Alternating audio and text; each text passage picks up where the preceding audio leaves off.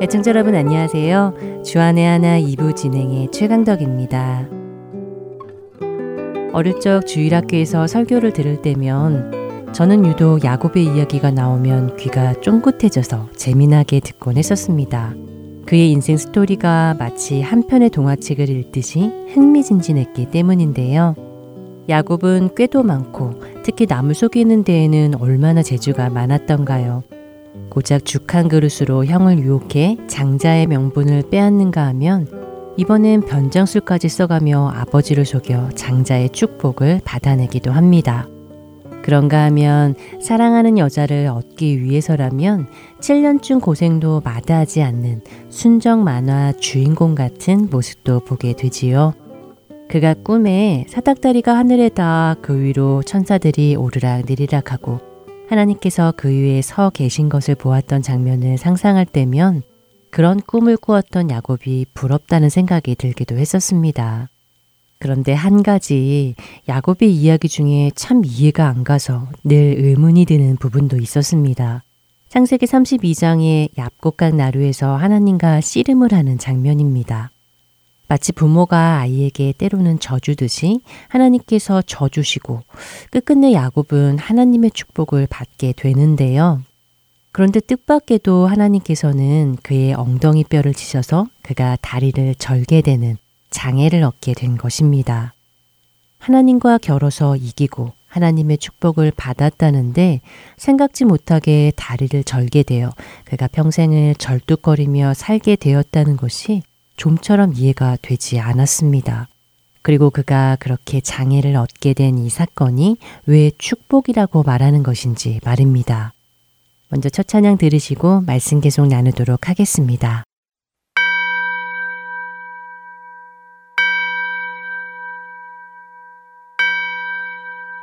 나의 갈길 다가도록 예수 인도하시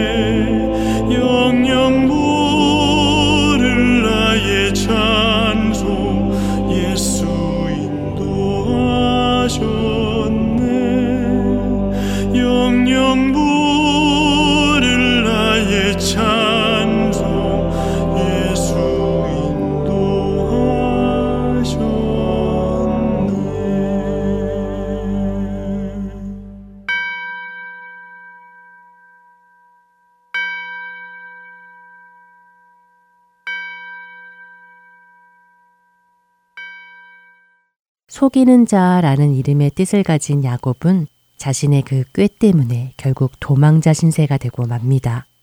그렇게 20년이 지나서야 다시 고향으로 돌아가는 야곱.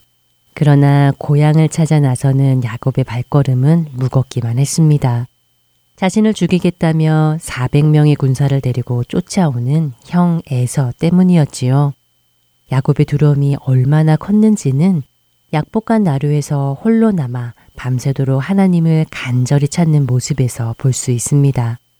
야곱은 내게 축복을 주시지 않는다면 보내드릴 수 없다며 끝끝내 하나님을 붙잡고 씨름했던 것이지요. 그렇게 하나님의 축복을 받아냈음에도 뜻밖의 장애를 얻게 된 야곱. 세상의 관점으로 보면 야곱이 축복은커녕 불행을 만나게 되었다고 하지 않겠는지요. 멀쩡하게 잘 걷던 사람이 한순간에 다리를 절게 되어 평생을 절뚝거리며 불편한 몸으로 살아가게 되었으니 말입니다. 하나님의 축복을 야곱이 받게 되었다면 지금의 두려운 상황이 바뀌던가 그래서 에서의 400명 군대가 물속에 수장되거나 아니면 야곱의 아버지 이삭, 아브라함 때 그러셨듯이 에서의 꿈에 나타나셔서 동생을 용서하라고 말씀하시던가 하셔도 될 텐데 두려운 이 상황은 그대로 두시고 야곱만 치셨는지 말입니다. 게다가 그 후에 야곱에게 일어나는 일들은 사실 편안하고 안정된 일만은 아니었습니다.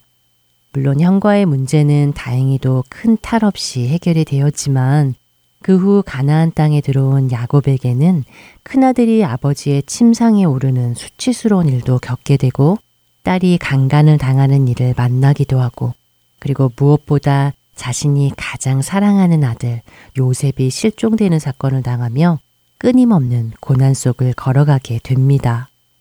하나님께서 축복해 주셨다고 하는데 하나님과 겨루어 이겼다는데 장애를 겪지 않나 그 후로도 계속해서 어려운 가운데 살게 되는 것이지요.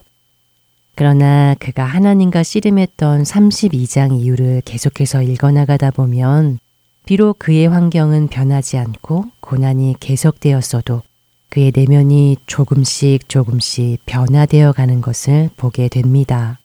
점점 더 성숙해가며 하나님 안에서 자라나가는 그의 모습을 말이지요. 그리하여 창세기 47장에 가서 그가 바로 앞에 섰을 때에 두려움 없이 당당히 바로를 축복하며 하나님의 자녀다운 모습을 보게 됩니다. 그렇게도 하나님을 믿지 못해 내 힘으로 살려고 하고 남을 속이고 꾀를 내고 아둥바둥하던 그가 이제 하나님을 온전히 신뢰하는 자로 변화된 것을 말입니다.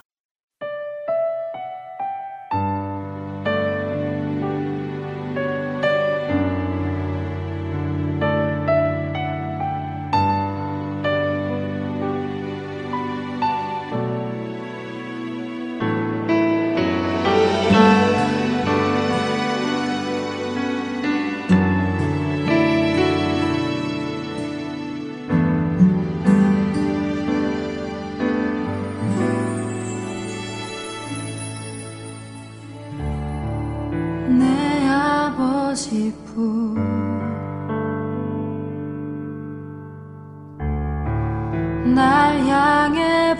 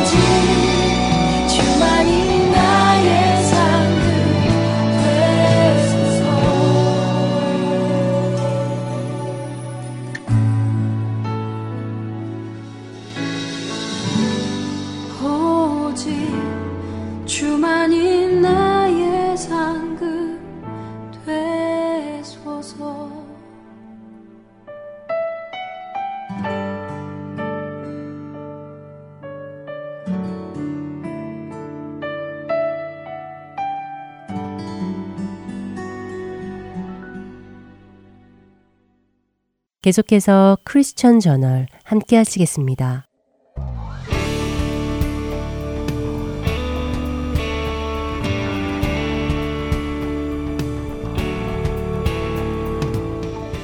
여러분 안녕하세요. 크리스천 저널의 강순규입니다. 크리스천 저널 이 시간은 세계 기독교계의 소식과 우리 기독교인들이 알아야 할 소식들을 한 주간 모아 전해드리며 우리 크리스천들이 어떤 관점으로 이런 사건들을 보아야 할지 함께 생각해 보는 시간입니다. 먼저 뉴스를 전해드리겠습니다. 첫 번째 소식입니다. 미국 웨스트 버지니아 주가 공립학교에서 성경 역사를 선택 과목으로 지정하는 법안을 고려하고 있다는 소식입니다.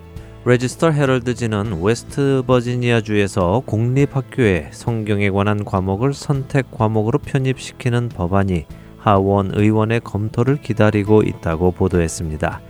하원 법안 2073으로 알려진 이 법안은 학교는 중등 교육 기간 중 미국의 역사, 사회, 헌법에 관한 수업을 시행하여야 하며 신약과 구약 성서에 관한 역사 교육을 선택 과목으로 지정한다고 기술하고 있습니다. 이 법안의 상정은 웨스트 버지니아 주가 성경에 관한 수업을 공립학교 교과 과정에 편입시킨 것과 관련하여 종교로부터의 자유라는 단체의 고소를 받으며 법정 소송에 휘말리면서 시작이 되었습니다. 무신론자임을 표명한 학부모를 원고로 내세운 소송은 성경에 관한 과목은 공립학교가 종교와 부적절하게 연관되게 하고 종교가 없거나 크리스천이 아닌 학생과 학부모의 권리를 침해한다고 주장하며 고소를 한 것으로 알려져 있습니다. 법안은 현재 미국 하원 교육위원회에 심의 중에 있습니다. 다음 소식입니다. 세계 최대의 이슬람 국가인 인도네시아 수도 자카르타의 주지사 선거에서 중국계 기독교인으로서 사상 첫 재선에 도전하는 바스키 짜하야 뿌르나마 현 주지사가 15일 치루어진 2017 인도네시아 지방자치단체장 선거 1차 투표에서 강경 이슬람 교계의 낙선 운동에도 승리를 거두었다는 소식입니다.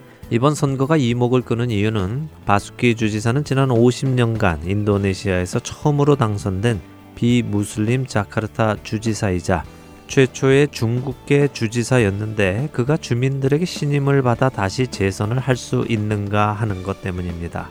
바스키 주지사는 주지사가 된 후에 부패 척결에 앞장을 섰고 산업에 투자하는 등 경제 분야에서 시민들의 강력한 지지를 받아왔습니다. 그러나 지난해부터 그는 이슬람 교도들에게 신성 모독 혐의로 기소되며 힘든 일도 겪게 되었습니다. 무슬림들의 이런 움직임은 더욱 커져 최근에는 약 10만 명 규모로 반 바수키 시위를 연쇄적으로 열며 바수키 주지사 낙선 운동을 조직적으로 하고 있고 결선 투표가 진행되는 4월까지 그를 낙선시키려는 이슬람 교계의 정치 행위는 더욱 활발히 이루어질 것으로 보입니다.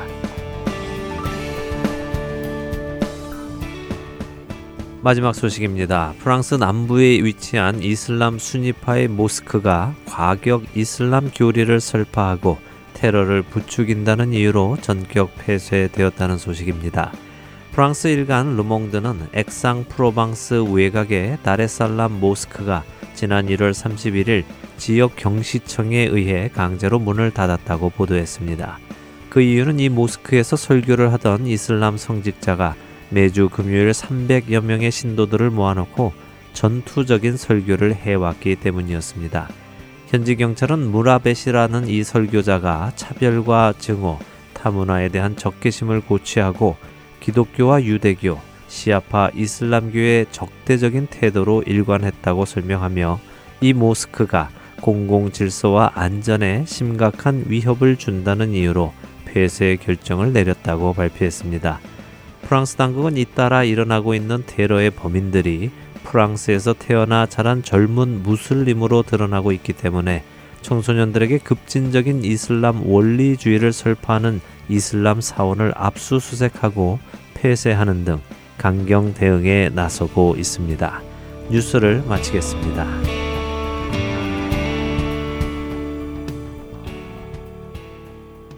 예전에 미국의 한 기독교 웹사이트에서 이런 글을 본 적이 있습니다. 성경을 읽는 것은 더 이상 공립학교에서 허락되지 않는다. 그러나 감옥에서는 성경을 읽으라고 권장한다. 만일 공립학교가 학교에서 성경 읽는 것을 학생들에게 권장한다면 그들 중 감옥에 갈 사람은 훨씬 줄어들 것이다. 라는 글이었습니다. 짧지만 참 의미 있는 글이라는 생각을 했었습니다. 미국은 1962년까지도 공립학교에서 수업을 시작하기 전에 기도를 하거나 성경을 읽고 그날의 수업을 시작했다고 하지요. 그만큼 성경에 기초한 교육을 해왔고 성경적인 가치관을 학생들에게 심어주기 위해 노력했었던 것 같습니다. 그러나 1963년부터 미국은 공립학교에서 기도하는 것을 법으로 금하기 시작했고 성경을 읽는 것도 금하기 시작했습니다. 그 후에 미국의 가치관의 변화는 놀라울 정도로 빠르게 변해갔습니다. 그 중에서도 기존의 세대들을 향한 젊은이들의 반항적인 문화와 자유 문화는 물꼬를 튼 것처럼 사회 전반에 큰 영향을 끼쳤지요. 평화와 사랑, 자유를 강조하는 히피 문화가 탄생을 했고 LSD나 마리화나 같은 환각제의 사용이 당시 젊은 층들 안에 유행처럼 번져 나갔습니다. 여러 가지 혼합된 종교의 움직임이 시작됐고 사실보다는 기분 또는 감정에 의해 결정을 내리고 행동하는 문화가 시작되었습니다. 사실은 그렇지 않더라도 내 기분에 그게 좋으면 좋은 것이라는 것이죠. 각 사람 개인의 취향이 존중을 받아야 한다는 가치관이 퍼져 나가기 시작한 것입니다. 하나님의 말씀이 담긴 성경이 가지고 있던 도덕적인 기준, 철학적인 기준들이 외면을 당하고 각자의 생각에 옳은 대로 행하고 살아가는 것이 멋진 일이며 진보적인 것으로 각광을 받기 시작했습니다. 그리고 50년이 지난 지금 우리가 사는 이 시대는 그때와는 완전히 다른 가치관을 가지고 살아가는 시대가 되었습니다. 1960년대 당시만 해도 정신병으로 분류가 되던 동성애가 이제는 개인의 취향으로 보호받아야 마땅한 당당한 인간의 권리로 생각되어집니다. 마약으로 분류되어 금지되고 처벌받던 마리화나가 이제는 개인의 즐거움을 위해 사용할 수 있는 기호품이 되어졌지요. 인간의 생명은 하나님께 달려 있다고 믿어왔던 가치관은 변하고 변하여 인간의 생명은 인간 자신에게 그 권리가 있기 때문에 자신이 죽고 싶은 때에 죽을 수 있으며 자신이 원하는 방법으로 죽을 수 있다 하는 데까지 법이 보호해 주려는 시대가 되어 갑니다. 더 나아가 이제 인간 자신이 원하면 동물과의 결혼까지도 허락해 달라는 움직임이 일어나고 있습니다. 이 모든 일은 기준이 없어질 때 일어나는 일입니다. 기준이 없으니 사람들은 자신들의 생각에 옳은 대로 그것이 옳다고 믿고 하게 되지요. 다른 사람들도 그것을 막을 만한 혹은 잘못되었다고 말을 해줄 만한 기준의 근거가 없으니 그런가 보다 하고 내버려 두는 것입니다. 이제는 서로가 서로에게 피해만 주지 않으면 모든 것이 허용되는 시대입니다. 그러나 사람들 중에는 이렇게 기준 없이 사는 것이 잘못된 결과를 가지고 오고 있다는 것을 깨닫는 사람들이 있습니다. 그들은 꼭 종교적인 이유에서뿐이 아니라도 도덕적인 기준을 줄 수 있는 성경을 공교육장에서 다시 읽히는 것이 유익하겠다는 생각을 하는 것이지요.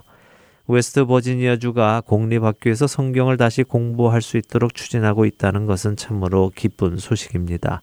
그 외에도 많은 주와 많은 도시에서 공립학교에서 성경을 읽고 공부할 수 있게 하자는 움직임이 일고 있습니다. 하나님의 말씀을 떠나서는 혼란과 고통밖에 없다는 것을 사람들이 느꼈기 때문이라 생각합니다. 그래서 하나님의 말씀 앞으로 사람들이 다시 돌아오는 이 귀한 일이 번져 나갈 수 있기를 소원해 봅니다. 이를 위해 우리 그리스도인들은 기도하며 하나님의 말씀에 순종하여 살아가는 그리스도인다운 삶을 그들에게 보여 주어야 할 것입니다. 더 많은 사람들의 하나님의 말씀을 따라 살기 원하도록 우리가 쓰임 받아야 할 것입니다. 여호와를 경외하는 것이 지혜의 근본이며 거룩하신 하나님을 아는 것이 바로 지혜라고 성경은 말씀하십니다. 여호와를 아는 지식이 이 세상에 가득 차는 날을 소원해 봅니다. 크리스천 저널 마치겠습니다.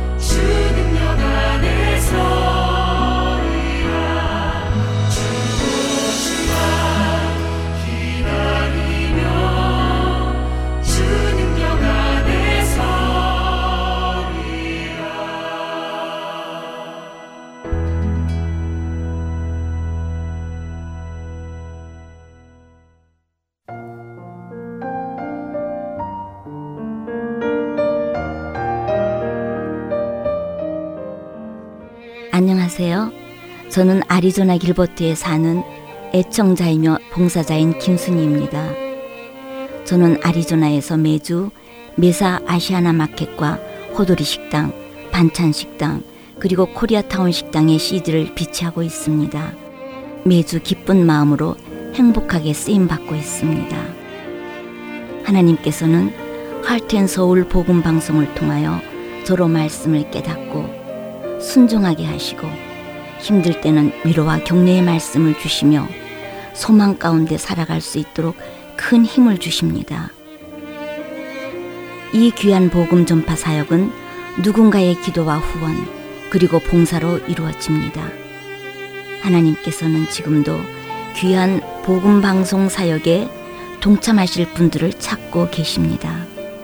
기도와 후원 그리고 봉사로 이루어지는 복음 방송에 사역에 동참하고 싶으신 분들은 전화번호 602-866-8999로 연락 주시기 바랍니다.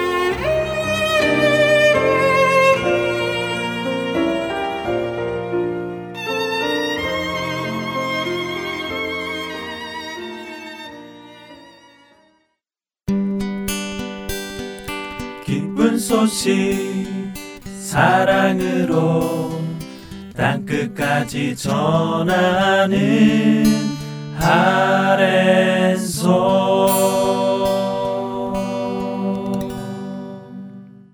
설교 말씀 함께 하시겠습니다.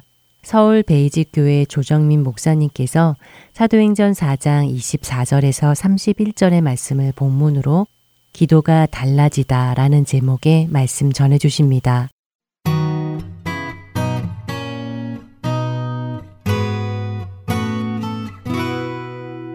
네, 우리가 사도행전을 따라가는 이유는 한 가지입니다.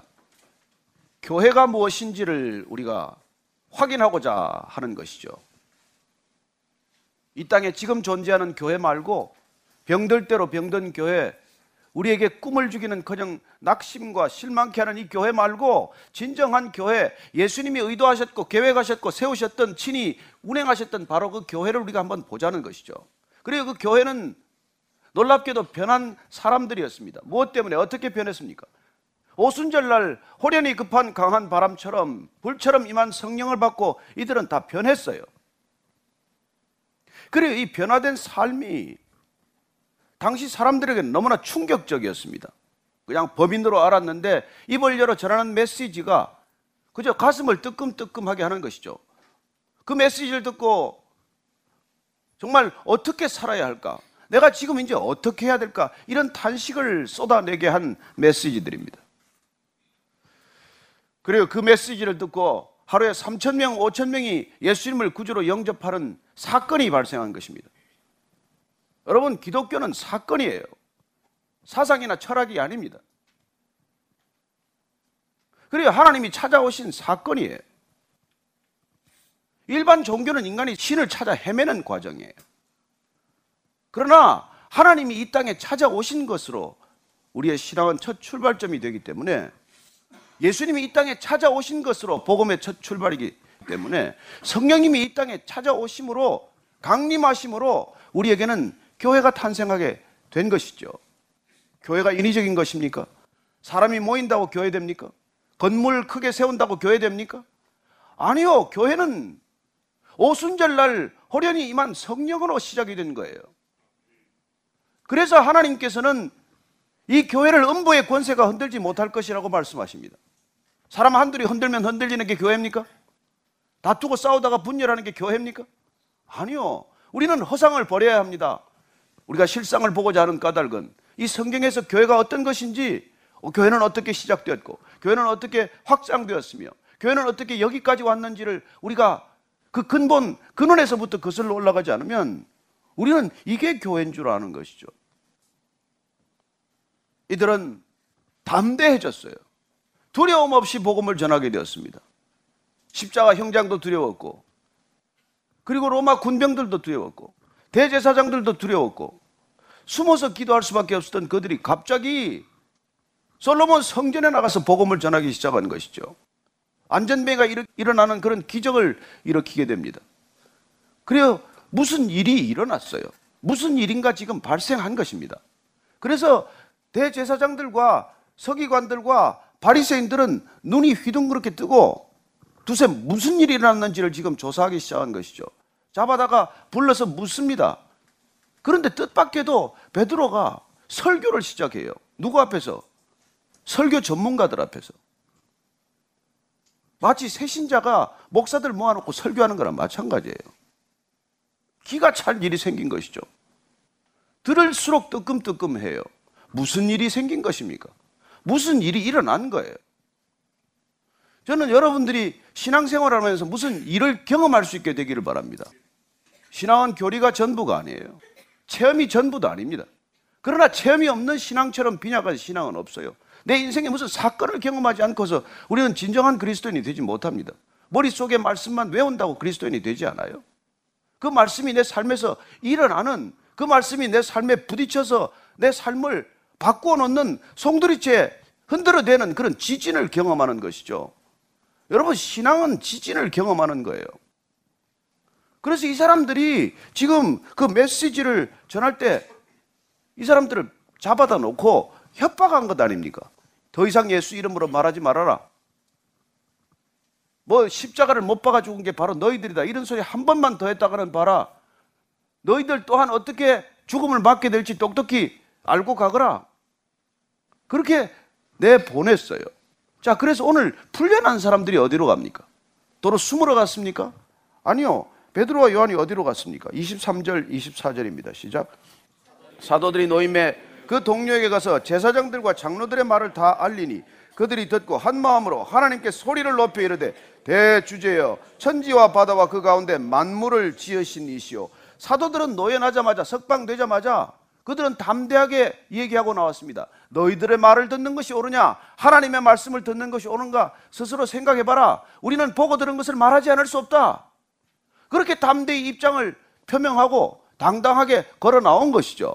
그들은 바로 자기들을 기다리고 있는 동료 사도들과 예수님을 새로 믿게 된 성도들에게로 바로 간 것이죠. 그들은 위협받고 도망가지 않았습니다. 그들은 이제 위협받고 몸을 숨기지 않았어요. 그들은 이제 그 동료들이 기다리고 있는 곳으로 가서 무슨 일이 있었는지를 다시 담대히 증언하기 시작을 합니다.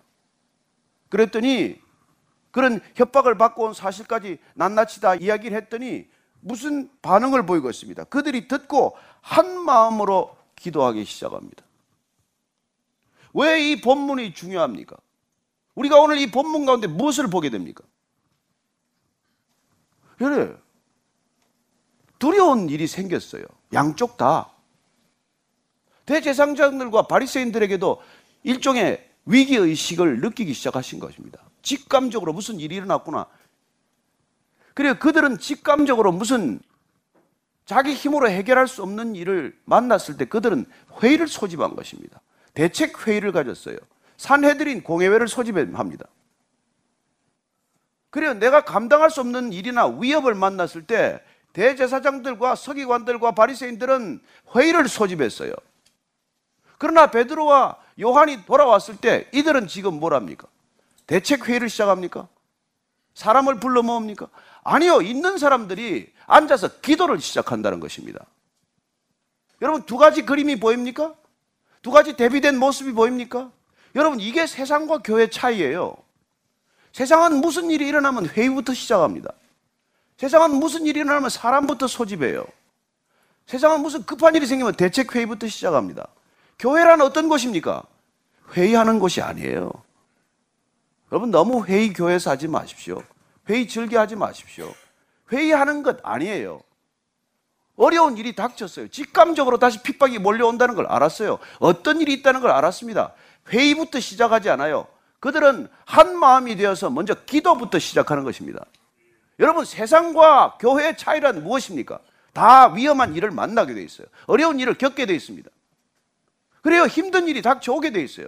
그런데 세상은 회의한단 말이에요. 그러나 교회란 기도로부터 시작하는 것이죠. 왜요?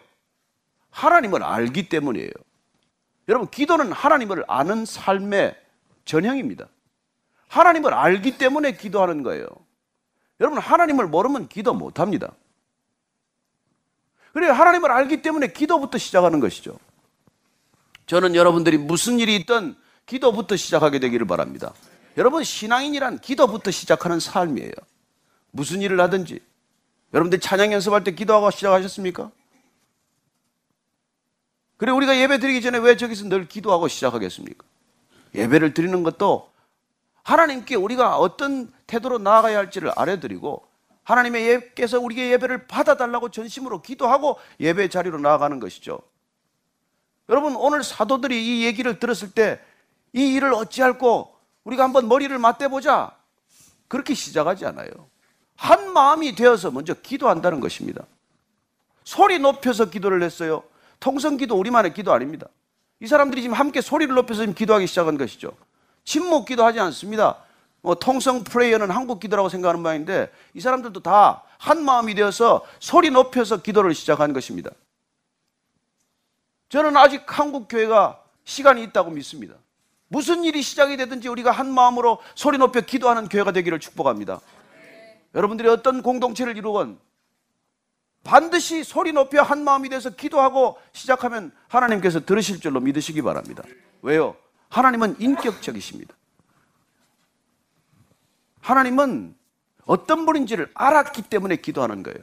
자, 이들은 기도의 첫 번째 하나님을 부르는 호칭이 뭐예요? 대주제요. 예? 대주제요. 천지와 바다와 그 가운데 만물을 지연이시오.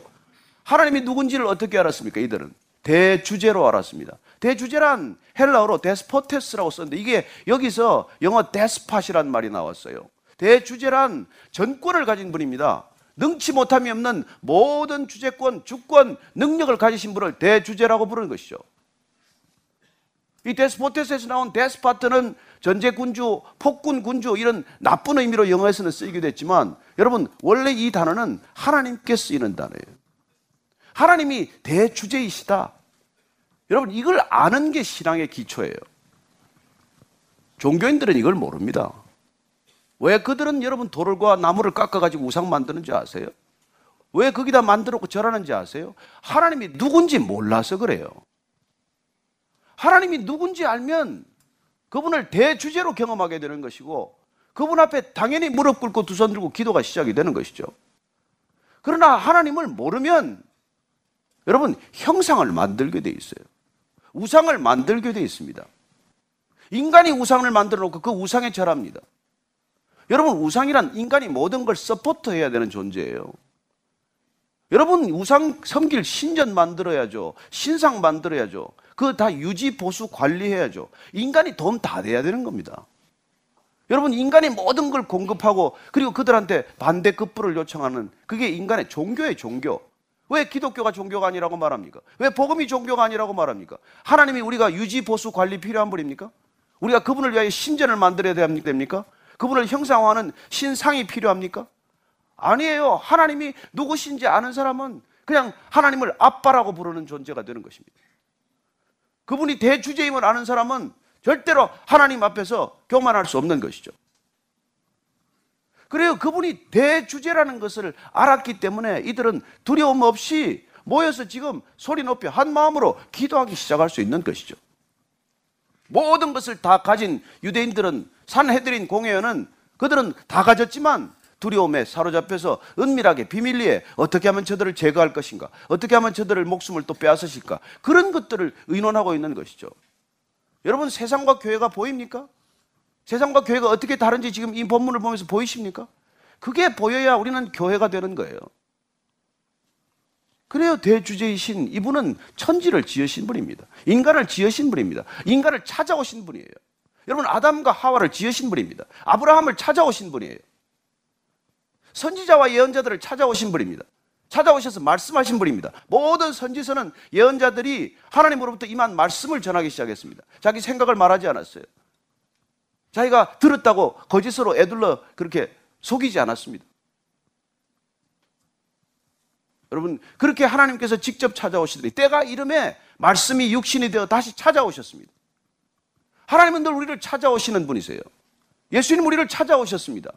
그분은 찾아가서 세례를 받으시고, 그분은 찾아가서 고쳐주시고, 그분은 찾아가서 사람들을 만나주시고, 그분은 찾아가서 사람들에게 복음을 전하셨습니다. 우리가 이렇게 주일 모여서 예배 드리는 것도 의미가 있지만, 우리가 정말 예배자가 되면 우리는 찾아가기 시작을 할 거예요. 지금은 두 군데, 다음번에는 여덟 군데로 흩어지겠지만 그렇게 흩어지는 훈련을 하는 까닭은 우리가 찾아갈 수 있는 그런 진정한 교회, 진정한 예배자가 되기 위한 것이죠. 언제까지 우리는 여기 모여서만 예배를 드리겠습니까? 그래요. 이렇게 모여서 우리가 예배 드리고, 모여서 소리 높여서 기도하고, 이런 공동체를 하나님께서는 허락하시지만은, 그러나 이 공동체는 주님께서 어디론가 걷기 위해서 땅 끝까지 가라! 그렇게 보내기 위해서 우리를 부르신 것이고, 그리고 하나님이 누구신지를 친히 말씀해 주신 것이죠.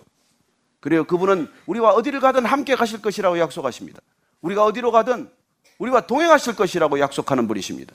저는 그 대주제이신 하나님을 여러분들이 만나기를 바라고 알기를 바라고 동행하기를 바라고 그분을 누릴 수 있게 되기를 바랍니다. 그분이 누구인지 아는 게 그렇게 중요한 거예요. 여러분 기독교는 알미예요. 알물 모르면 여러분 착각하는 것이죠. 왜 그 우상에 절합니까? 모르기 때문에. 거기에다 빌면 뭔가 이루어질 것이라고 하는 착각 때문에 그길 찾아다니지 않습니까? 그래요. 그들은 고난이 오면 한순간에 흔들립니다. 그러나 이들은 고난이 왔지만은 한순간에 든든히 서는 것을 보게 됩니다. 그래요. 고난은 진짜와 가짜를 구별하는 가장 중요한 기준입니다. 그리고 대주제이신 이 하나님을 알았기 때문에 이들은 기도의 자리에 있을 수 있는 것이죠. 한쪽은 회의하고, 한쪽은 기도하고, 한쪽은 걱정하고, 한쪽은 하나님께 대한 믿음을 올려드리는 것이죠. 저는 우리 한국 교회사에 정말 일제 치하에서 제암리에서 밖에서 일본이 불을 질렀는데도 불구하고 그 안에서 기도하는 우리 성도들의 모습을 떠올릴 때가 있습니다. 그리고 죽음의 불길 속에서도 기도할 수 있는 것. 그게 대주제이신 하나님을 믿는 믿음의 공동체라는 것입니다.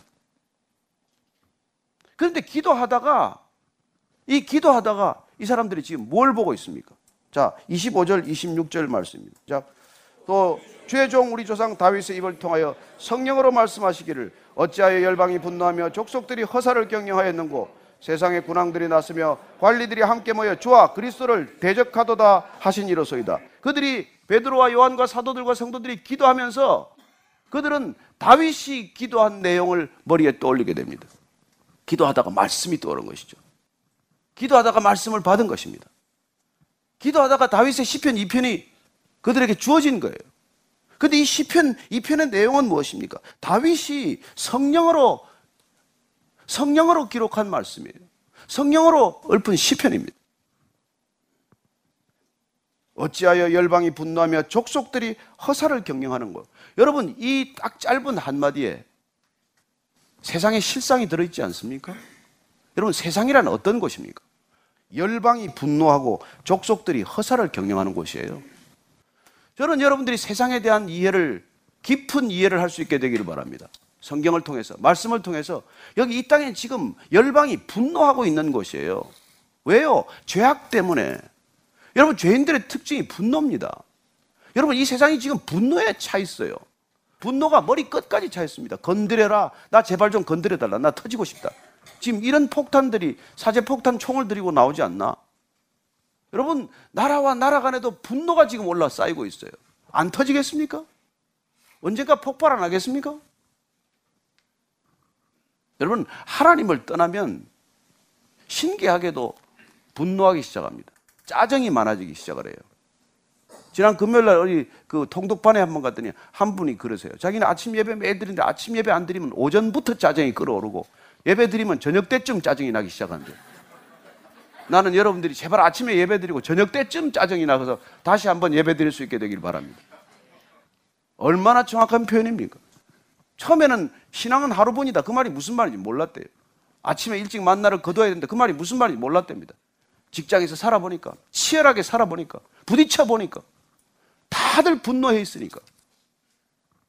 그래, 이 땅의 특징은 분노예요. 두 번째는 허사라고 하는 겁니다. 허사로 경영한다고 말합니다. 인간이 유토피아를 생각했어요. 하나님 없는 세상을 꿈꿉니다. 인간의 힘으로 유토피아를 이룰 수 있다고 믿습니다. 그게 허사를 경영하는 거예요. 본질이에요. 인공지능이 발달하면 이 땅에 유토피아가 올 거라고 믿습니까? 여러분 착각하지 마십시오. 허사를 경영하고 있는 거예요. 여러분 성경은 거짓이 없습니다. 이건 벌써 예수님 오시기 전 천년 전에 쓰신 다윗의 시편이에요. 그러나 왜 우리가 동일하게 이 세상의 본질을 알 수 있습니까? 성령에 감동되었었기 때문이에요. 여러분 성령이 오시면 세상의 한눈에 벌거벗은 듯이 드러납니다. 저는 여러분들이 성령에 충만해서 이 세상의 본질이 한눈에 꿰뚫어지게 되기를 바랍니다. 여러분들 우리가 이렇게 점잖게 앉아 있지만 우리 죄악 덩어리예요. 이게 한눈에 들여다 보인다는 것입니다. 그래서 예수님께서는 인간에게 마음을 의탁하지 않으셨다고 말합니다. 사랑하지요. 끝까지 사랑하실 것입니다. 그러나 인간을 기대거나 인간에게 의지하거나 인간에게 마음을 의탁하지 않으시는 분이십니다. 저는 여러분들이 사람을 사랑하시되 가족을 사랑하시되 가정을 사랑하시되 그 마음을 의탁하지 않게 되기를 바랍니다. 그것도 허사를 경영하는 길 중에 하나예요. 여러분들 이 땅에 이 많은 기업들이 서면 이 땅이 좋아집니까? 다국적 기업이 들었으면 더 크게 부흥합니까? 저는 여러분들이 직장에 나가서 열심히 일할 수 있게 되기를 바라지만 그러나 그 모든 일들의 끝이 허사가 될 것이라는 것도 알고 일하게 되기를 바랍니다. 그래서 그 허사가 되는 일에 집중하는 것이 아니라 허사인 줄은 모르고 달려가는 그 인간들을 불쌍히 여기고 긍휼히 여겨서 그 직장이 성교지 되기를 축원합니다. 그래서 그 제가 우리 성도 중에 한 분 그분은 그렇게 얘기해요. 3년 동안 그렇게 이 그냥 이 직장에서 열심을 다해서 지냈더니 말이죠. 3년쯤 지났더니 한 사람이 다가와서 물어본 거예요. 다들 얼굴이 불안한데 당신 혼자 왜 이 많은 직장 사람들 중에서 얼굴이 평안하냐? 그 이유를 좀 묻자. 밥 한 번 먹자. 그래서 그때 복음을 전했다는 얘기를 들었습니다. 저는 여러분들이 열방이 분노하고 있고 모든 민족들이 사람들이 허사를 경영하고 있는 이때에 여러분들이 이 세상의 흐름을 따라가서는 절대로 평안이 없습니다. 이사야 선지자를 통해서 말씀하십니다. 제가 이사야 선지자 말씀 57장 20절 말씀 하나 읽어 드리겠습니다. 여러분 죄인들이 어떻게 사는지를 알고 봐야 될 거 아니겠습니까? 자 이사야서 57장 20절 찾았으면 읽습니다. 시작. 그러나 악인은 평온함을 얻지 못하고 그들이 진흙과 더러운 것을 늘 솟구쳐내는 요동하는 바다와 같으니라. 여러분 그 내면이 보이십니까? 인간의 내면은 악인들의 내면, 죄인들의 내면, 탐욕스러운 인간의 내면은 여러분 평온함이 없어요. 그리고 그 물이 진흙과 더러운 것을 늘 솟구쳐내는 그런 요동치는 바다와 같다고 말합니다. 저는 여러분들이 오히려 이런 바다, 이런 솟구치고 더러운 것들, 진흙들, 뻘들 그런 것들이 솟아오르는 바다 같은 마음이 아니라 정말 젖된 아이와 같이 고요한 마음이 되기를 바랍니다. 그 고요함이 누군가에게 궁금증을 불러일으키게 되기를 축원합니다. 27절, 28절 말씀 읽습니다. 시작. 과연 헤롯과 본디오 빌라도는 이방인과 이스라엘 백성과 합세하여 하나님께서 기름 부으신 거룩한 종 예수를 거슬러 하나님의 권능과 뜻대로 이루려고 예정하신 그것을 행하려고 이 성에 모였나이다. 여러분 다윗의 시편과 오늘 이 십자가 사건이 연결되는 것을 보이십니까? 기도의 핵심 가운데 지금 십자가가 세워지는 것을 보이십니까? 여러분 헤롯과 본디오 빌라도 이방인과 이스라엘 백성들이 합세해서 힘을 합쳐서 하나가 되더니 하나님께서 기름 부으신 거룩한 종 예수를 거슬렀다는 거예요. 다윗이 시편에 기록한 것들이 오늘 이 그리스도의 십자가 사건에서 이루어지고 있는 것을 다시 한번 우리가 목격하지 않습니까? 그래서 시편 2편은 메시아 시편으로 우리가 알려져 있습니다. 어떻게 메시아가 이 땅에 오실 것이고 오실 때 세상은 어떻게 반응할 것인지를 보여주셨고 그리고 그런 일이 실제로 일어났다는 것이죠. 그런데 중요한 것은 28절입니다. 한 번 더 읽으셔야 합니다. 시작. 하나님의 권능과 뜻대로 이루려고 예정하신 그것을 행하려고 이 세상에 이 성에 모였나이다. 여러분 놀랍죠? 인간들은 인간들이 힘을 합쳐서 그리스도를 대적한 줄 알았습니다. 그러나 하나님의 권능과 뜻대로 이루어진 일이라고 말합니다. 세상의 군왕들이 모여서 그리스도를 대적할 때 그리스도께서 내가 열두 영을 부었으라도 내가 십자가 지지 않고 하늘에 올라갈 수 없다고 생각하느냐? 그러나 내가 그렇게 하면 아버지께서 이 땅에 나를 보내신 뜻이 어떻게 이루어지겠느냐 말씀하십니다. 여러분 십자가는 패배의 자리가 아닙니다. 십자가는 인간의 모임만으로 이루어진 일이 아닙니다. 여러분 십자가는 하나님의 지혜요, 하나님의 계획이요, 하나님의 구원사의 완성이에요. 그래서 그분은 십자가에서 다 이루셨다고 말씀하시는 것입니다. 인간의 지혜로는 알 수 없는 지혜예요. 인간은 하나님을 대적했을 뿐입니다. 그러나 그렇게 하나님을 대적하는 인간들을 향해서 하나님께서는 놀랍게도 권능과 뜻대로 이루어 가시는 구원사, 구속사의 섭리를 보여주고 계신 것이죠. 저는 인간이 어떤 악을 행할지라도 그 악을 넘어서는 하나님의 선을 보게 되면 저는 여러분들이 이 땅에 회의더하지 않습니다. 회의로 결론이 나지 않습니다.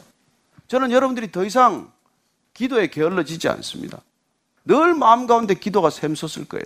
대주제이신 하나님, 그분에 대한 지극한 신뢰가 생기기 시작하면 저는 여러분들이 이 땅에 일어나는 모든 일들이 궁극적으로 하나님의 뜻을 이루어가는 놀라운 큰 역사적 흐름을 발견하기 때문입니다. 하박국 선지자가 그 흐름을 발견했어요. 어떻게 주님 그래도 그렇지 하나님을 예배하는 유대인들을 이방인들의 손에 이렇게 끌려가게 할 수 있습니까? 그러나 그는 하나님의 경륜이 그것이 끝이 아님을 알았기 때문에 그 고난과 환란과 전쟁과 기근과 핍박을 넘어서는 하나님의 경륜을 보았기 때문에 비록 무화과 나무가 무성치 못하고 포도나무에 열매가 없고 감람나무에 소출이 없을지라도 그래도 나는 여호와의 하나님으로 인하여 기뻐하리로다 그런 결론에 이르는 것이죠. 저는 이 세상을 보면 소망이 없습니다. 이 세상에 무슨 소망이 있습니까? 베드로 1장 한번 찾아봅시다. 베드로 1장 18절에서 21절까지 말씀입니다. 너희가 알거니와 너희 조상이 물려준 헛된 행실에서 대속함을 받은 것은 은이나 금같이 없을 것으로 된 것이 아니요 오직 흠없고 점없는 어린 양 같은 그리스도의 보배로운 피로 된 것이니라 그는 창세 전부터 미리 알린 바 되시니나 이 말세에 너희를 위하여 나타내신 바 되었으니 너희는 그를 죽은 자 가운데서 살리시고 영광을 주신 하나님을 그리스도로 말미암아 믿는 자니 너희 믿음과 소망이 하나님께 있게 하셨느니라 아멘 하십니까? 창세 전부터 미리 알게 하신 것을 하나님께서 다 이루셨다는 것을 믿으시겠습니까? 여러분 창세기 3장 15절에 보면 아담이 범죄하자마자 하나님께서는 대책을 세우지 않으셨습니까? 그래요. 인간에 대한 대책은 하나님이 다 가지고 계십니다. 그래서 오늘 이건 우리의 믿음과 소망이 하나님께 있게 하기 위한 것이라는 거예요. 여러분들 어디에 소망 두고 있습니까? 저는 여러분들이 하나님께만 오직 소망을 두게 되기를 바랍니다. 인간은 불쌍히 여기세요. 세상 것들은 그냥 불쌍히 여기세요.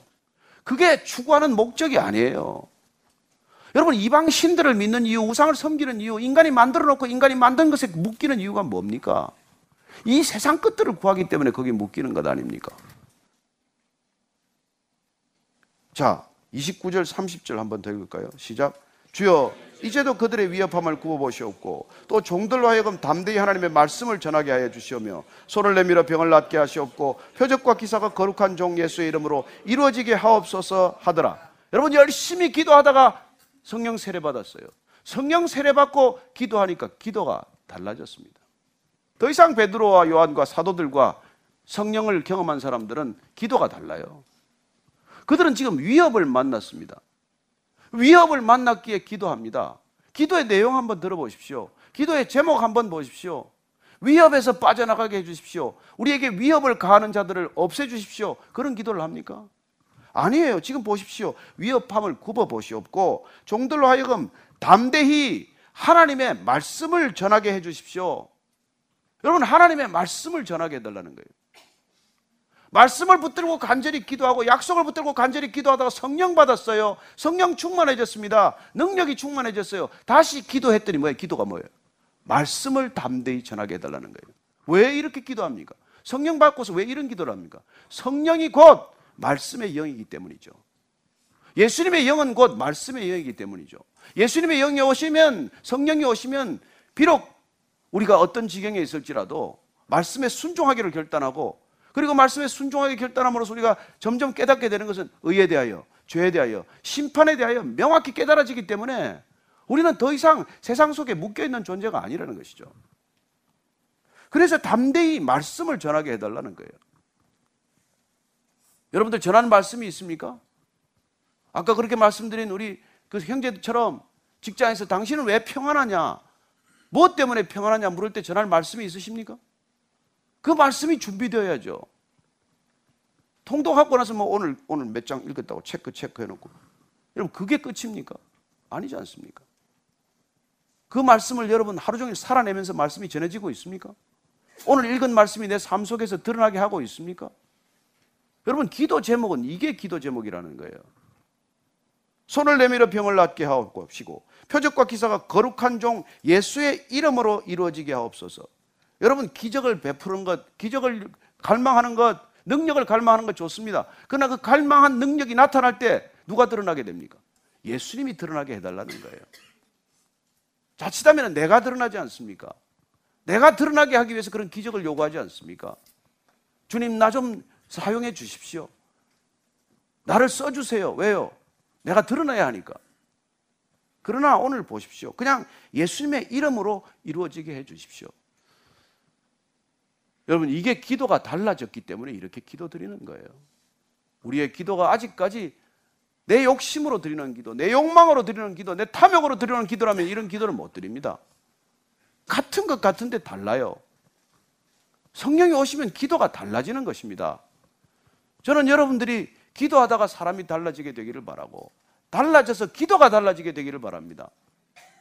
여러분 세상이 달라지는 길은 단 하나예요. 아무리 회의 많이 해도 안 달라집니다. 그러나 우리가 전심을 다해 한 마음으로 소리 높여 기도하면 달라질 줄로 믿으십시오. 어떻게 여러분들 가정이 구원받았습니까? 누군가 소리 높여 기도했기 때문입니다. 그나마 우리가 여기서 예배드리는 이유가 무엇입니까? 누군가 소리 높여서 한 마음으로 전심으로 기도했기 때문에 이런 일이 생긴 거예요. 저는 우리가 예수의 이름으로 이루어지게 해달라. 말씀을 담대하게 전하게 해달라. 이게 우리의 기도 제목이 되기를 축원합니다. 이게 성령 받은 사람들의 달라진 기도 내용이라는 거예요. 이 시대가 이런 기도를 하면 이 시대는 안 달라지겠습니까? 우리가 이렇게 합심해서 기도하고 소리 높여 기도하면 이 세상에 여러분 소망이 없겠습니까? 저는 우리의 믿음과 소망이 하나님께 있게 하실 것임을 우리가 믿게 되기를 바랍니다. 우리의 소망은 우리의 믿음은 그분께 있는 거예요. 이 세상에 두지 마십시오.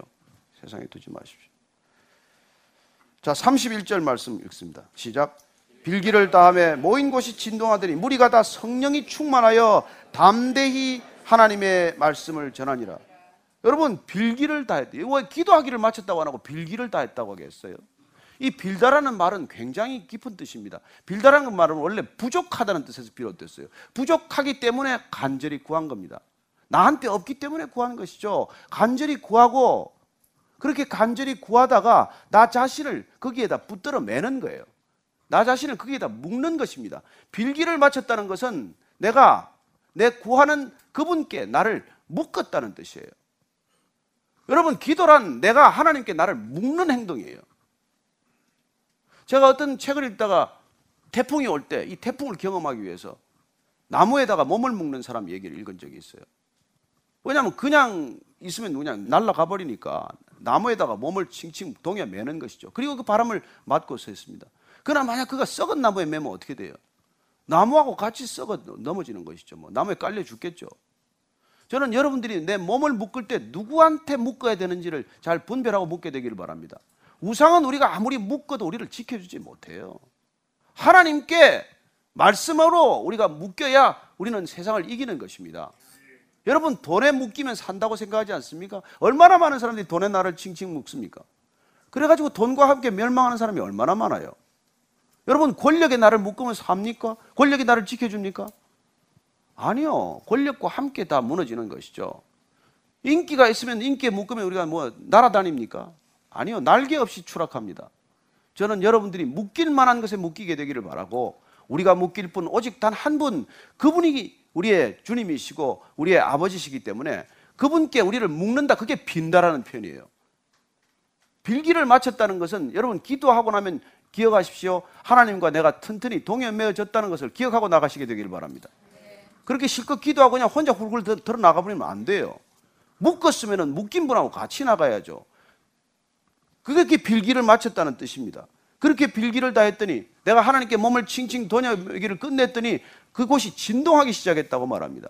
여러분 마가의 다락방은 불처럼 바람처럼 성령이 임했어요. 다시 이 사람들이 합심해서 소리 높여 기도했더니 이 기도했던 곳이 흔들리는 것을 경험합니다. 때마침 그때 지진이 왔는지 어떤지는 알 수 없지만 어쨌건 하나님께서는 그렇게 응답하신 것이죠. 저는 하나님이 응답하는 방식에 제한이 없게 되기를 여러분들이 믿으시기 바랍니다. 불처럼 바람처럼 임할 수도 있습니다. 그러나 흔들림으로서 임할 수도 있는 것이죠. 나는 오늘 아침에 우리가 예배를 위해 기도하면서 하나님께서 이곳을 진동시켜 주기를 기도했습니다. 저는 여러분들의 하다못해 심령이라도 진동되어 나가게 되기를 축원합니다. 땅바닥이 흔들리는 것은 불안하게 만들 것이고 저는 여러분들의 심령이 흔들려서 지진을 경험하고 나갈 수 있게 되기를 바랍니다. 이게 빌었고 빈 것에 대한 우리 몸을 묶고 하나님께 기도했더니 그 기도의 응답이 이렇게 왔다는 거예요. 다 무리가 다 성령이 충만해졌습니다. 120명이 다 성령 세례 받았습니다. 그렇게 다 무리가 충만해져 가지고 담대히 하나님을 말씀을 다시 전하기 시작했다는 것입니다. 저는 여러분들이 이렇게 충만해져서 다시 한번 그 말씀을 전할 수 있게 되기를 바랍니다.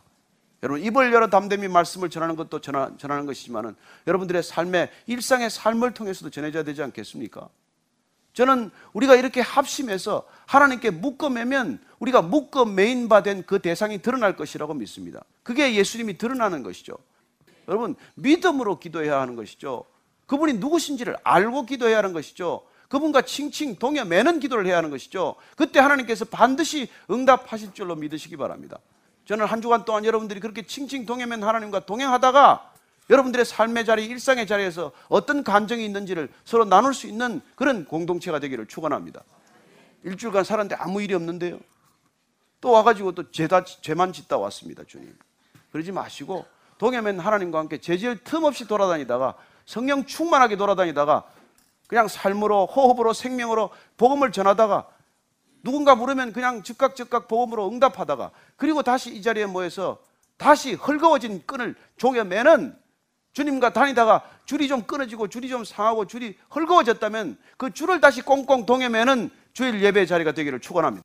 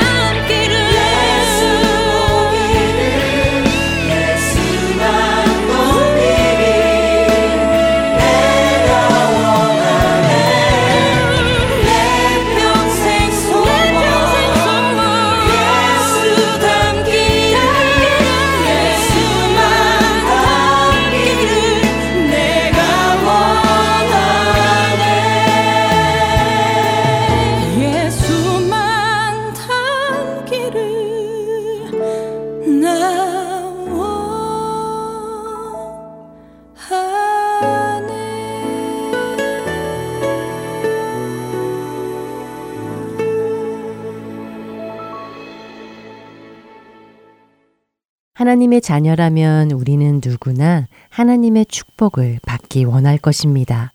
그리고 하나님 또한 그분이 지으시고 자녀 삼아 주신 우리를 축복하시는 하나님이시지요. 그러나 그 축복이라는 것이 우리가 생각하는 축복, 우리가 기대하는 축복과 다를 때를 만나 당혹스러워지기도 합니다. 우리는 야곱이 장애인의 모습으로가 아닌 건강하고 정상적인 모습으로 형을 만나기를 기대하지만 하나님의 생각은 그렇지가 않으시니 말이지요. 그러나 하나님의 축복을 받은 야곱이 그랬듯이 우리가 하나님의 축복 안에 그분의 이끄심 안에 있기만 한다면 그 어떠한 고난 가운데 있을지라도 그 모든 상황 가운데 우리를 빚으시고 연단해 가시는 하나님의 손길을 느낄 수 있을 것입니다. 그것이 비록 우리의 눈에 좋게 보이지 않는 장애를 얻는 일일지라도 이해할 수 없는 고난 가운데 있을지라도 그것을 축복의 통로로 사용하셔서 마침내 주님을 온전히 신뢰하는 믿음의 사람으로 만들어 가실 것입니다. 오늘 여러분에게 어떠한 어려움이 있습니까? 야곱과 같은 육체적인 장애, 어쩌면 나만이 가지고 있는 어떠한 컴플렉스가 있어 늘 부끄러움 속에 계시는지요? 나를 힘들게 하는 사람, 원수 같은 누군가로 인해 고난 중에 있으십니까? 그러나 우리가 하나님을 끝까지 신뢰한다면 그 일을 통해 축복의 통로로 바꾸시는 하나님의 손길에 붙들려 있기만 한다면 결국에 우리는 그것이 하나님께서 우리에게 허락하신 선물이라는 것을 알게 될 것입니다. 그리고 그 일을 통해 더 하나님 안에서 더 성숙해진 우리의 모습을 발견하게 될 것입니다. 한 주간 그렇게 하나님 안에서 승리하는 우리 모두 되기 소원하며 주안의 하나 2부 여기서 마치도록 하겠습니다. 지금까지 구성과 진행의 최강덕이었습니다. 안녕히 계세요.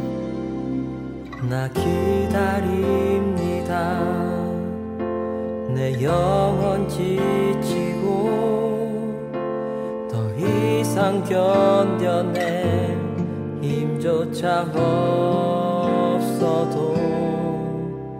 그러나 내 맘은 주실래 합니다.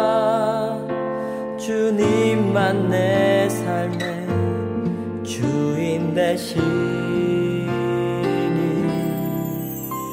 나 기다립니다. 내 영혼 지치고 더 이상 견뎌낼 힘조차 없어도 그러나 내 맘은 주실래 합